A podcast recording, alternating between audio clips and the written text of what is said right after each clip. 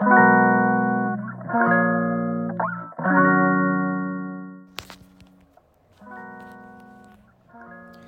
んにちは松田祐介です。妊娠や出産に関わる麻酔酸化麻酔を専門にする麻酔科医をやっています。このチャンネルでは診療や研究そして学会活動などを通じて学んだり考えたりしたことを発信していきます。さて本日のお題ですけれども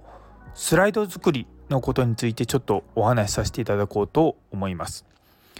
多分これを聞いてる皆さんも結構いろんな機会であのプレゼンテーションとかまあパワーポイントを使ったりとかする機会があると思うんですけれども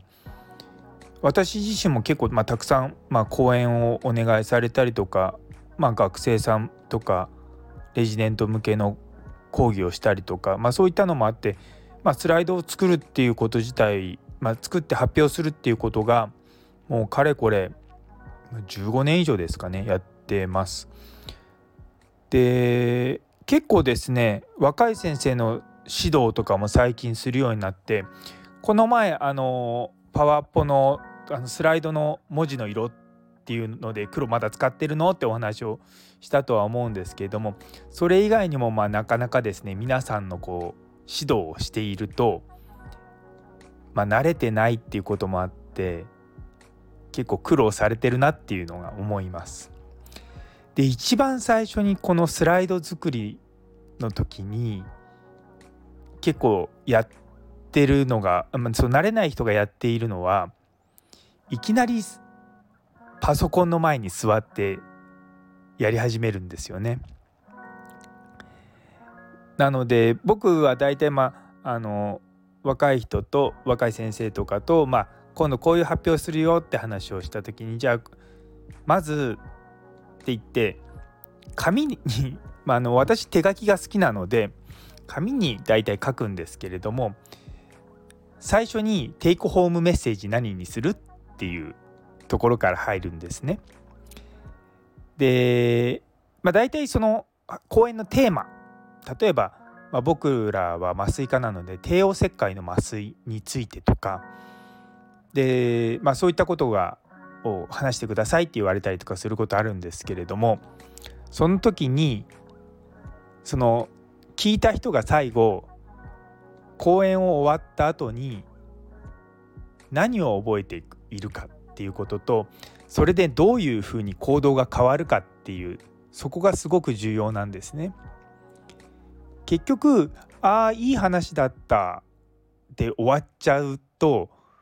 聞いて終わりになっちゃってその人の行動が変わんないのであまりこうプレゼンテーションとしても、まあ、効果があまりないと。例えばさっきの帝王切開の麻酔っていうのがテーマだったらその講演を聞いた後に次また帝王切開の麻酔をする時にその講演の内容を何か一つでも自分のその診療に取り入れてもらうようなことをしてもらいたいと。っていうのがまあ一つあるわけですね。で例えば、まあ、それはもう15分の講演でも5分の講演でも逆に1時間の講演でも結局メッセージとかってそんなたくさん覚えてられないんですよ。なので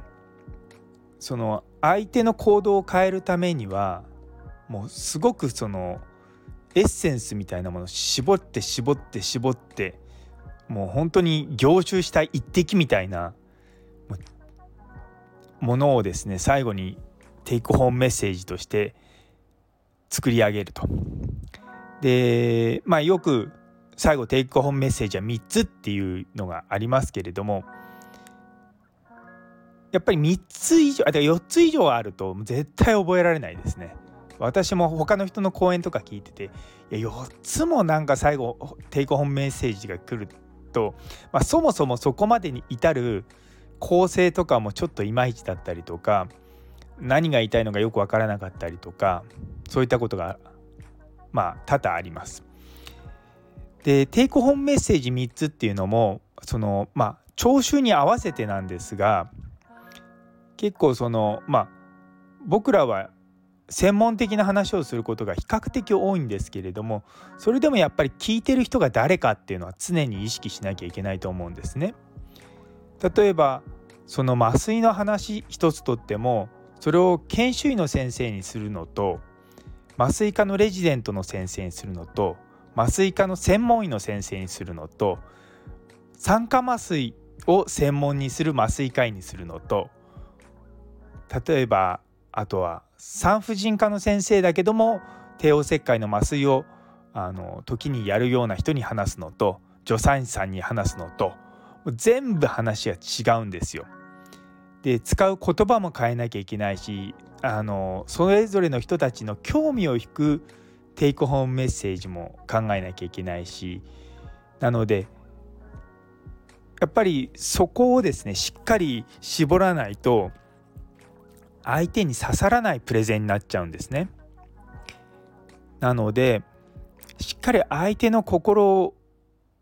に刺さるような言葉でテイクホームメッセージをまず3つに絞る。でそれがしかもその人って、まあ、聞く聞いた人たちが実行可能かどうかってこともある程度考えた上で構成を考えないと結局ですね自分が話したいところだけ話して相手が聞きたいこと話してないっていうプレゼンってよく耳にしませんか？で大体そういうのって聞いてる途中にだんだんと眠くなってきたりとかスマートフォンいじり始めたりとかあのオンラインあのセミナーとかだとちょっともう全然別のことググりググり始めたりとかそういったことをし始めるんですよ。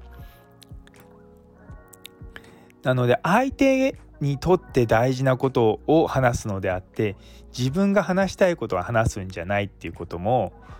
まあ、そこのテイクホームメッセージに込めなきゃいけないんですね。でそこをですねいきなり最初パソコンでカタカタ打ち出すとうまくまとまらないことがあったりとかやっぱりこう手で書いたりとかしながらこうキーワードを最初ポロポロ書いてって矢印を引いてあのこれはこうだからとか、まあ、そういったことをですねこうビジュアルで攻めるような感じで考えるのを本当5分10分でもいいからやるだけでもうその後のプレゼンテーションの組み立てとかもあのすごい簡単になるんですよ。なのでやっぱりですねそのプレゼンの最初どういうふうに組み立てるかっていう時にそのテイクホームメッセージ最後のメッセージを考えてで相手が今いる現状っていうのがどの辺りにいてそこに向かってどういうふうな道筋をも進めていくのかっていうのをしっかりやっていかないといけないんですね。で相手をそこのテイクホームメッセージの場所まで連れてくるのにあたってすごく重要なのはあの論理的かどうかっていうところだと思うんですけどもでも逆に言うと論理的なものだけで話してしまうと絶対に相手動いてくれないんで最後は感情を揺さぶるようなことを練り込むんですよ。あのこれ僕も最近とは言わないですけどやっぱここ5年ぐらいですごく気づいたところでそれまではやっぱり自分自身も経験が少なかったりとかあの講演の内容については知識はあるけども実践が足りないとかそういうのがあるとですね結構僕らはあのまあ特にお医者さん向けに講演をする時には論文を読を引用してこの論文ではこういうふうに書いてあります。この論文ではこういうふうに書いてあります。この論文ではこういうふうに書いてあります。みたいなプレゼンテーションになっちゃうんですよ。それ聞いてるとですねあまあ私も昔はそれをやってたんですけどもそれ聞いてるとだんだんとあこの論文にはそう書いてある。そうかそうか。であんたは何やってんのよ？ってツッコミが入るようになってくるんですね。結局その論文とかを持ってきた時にその講演をしてるだから私とかの意見が実際にはすごく大事で単なるそのこの論文とかまあこういった本がありますとかここにこう書いてありますとかそういったことを聞くだけだったら別に正直な話本読めばいい話だったりとか、まあ、自分で調べれば調べて出てきたものを見るので十分なんですけれどもやっぱりそこにですねやっぱり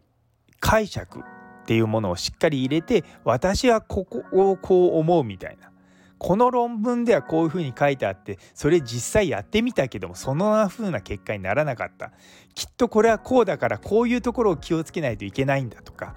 そういうようなことがないと結局ああそういうふうに書いてあるんだふーんで終わっちゃうんですね。で結局いろんなことをですねこれまで私も話してきて思ったのがその論理的なところである程度納得したところで最後やっぱりその感情に訴えかけるようなことを言うってすごく実は大事でみんなが自分が思うようにその論理的に動くわけじゃないしでそもそも相手がそれを取り入れたいと思わせるような話し方をするってすごく重要なんですよ。でそこにはやっぱりあの特に、まあ、患者さんとのフィードバックがこんなフィードバックありました例えばこの論文で書いてある麻酔法を試してみて自分はあんまり良くないかなと思ってやってみたんだけれども患者さんからとっても評判が良くてもうこれずっとやってますみたいなそういう言い方するとあじゃあ私もやろうかなって思うんですよ。そこってすごく論理的なところとそのエモーショナルなところがすごく混ざっててるんですけれどもやっぱそういうところが最後は相手が動くところを最後の一押しみたいなところにつながってくるのでやっぱそこもまで考えるのはすごく難しいんですけれどもそれやらないといいプレゼンテーションができないんですよ。でなのでテイクホームメッセージにもそこの論理性かつ感情論理的かつ感情的なところを混ぜてるようなものを最初に持ってくるっていうのがすごく大事でそれがないと言ってみればゴールができないので結構それまでの話の道筋があっち行ったりこっち行ったりしちゃうんですね。で逆に言うと最初のテイクホームメッセージが3つバーンって決まっちゃえばあとはそれに向かってじゃあこれを言うためにはどういうことが必要ででそれに対する、まあ、それをサポートするような論文とか研究とかそういったものあるかなって調べたりとか、まあ、自分自身の経験もそうだしそういったものを話していけばいいのでそんなに難しくないんですね。であとはその相手によってまあ話す内容とか相手に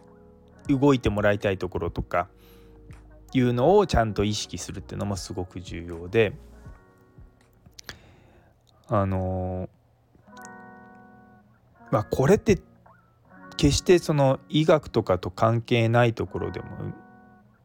すごくやあの日常的に多分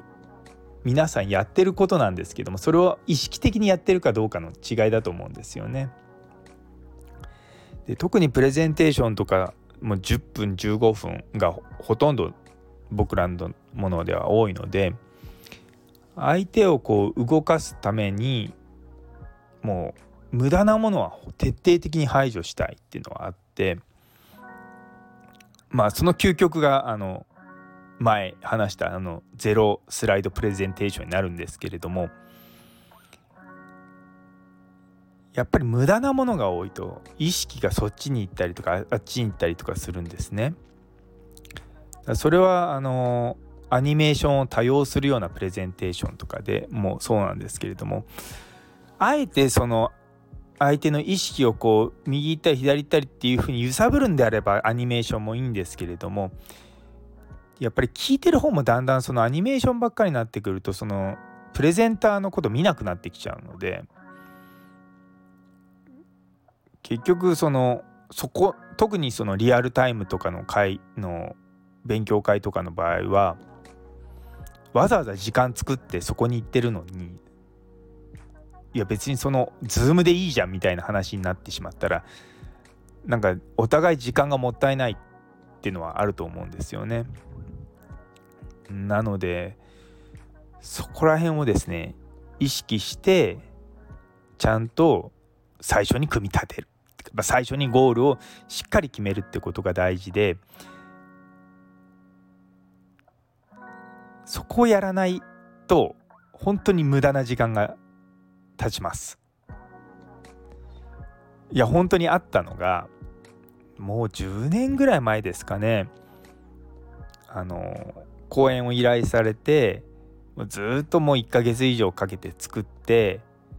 で前日の夜にプレゼンの練まあまあ前日の夜だけじゃないですけどプレゼンの練習を何回かした。なんかこういまいちこうしっくりこないなと思ってもう前日に全部作り直すとか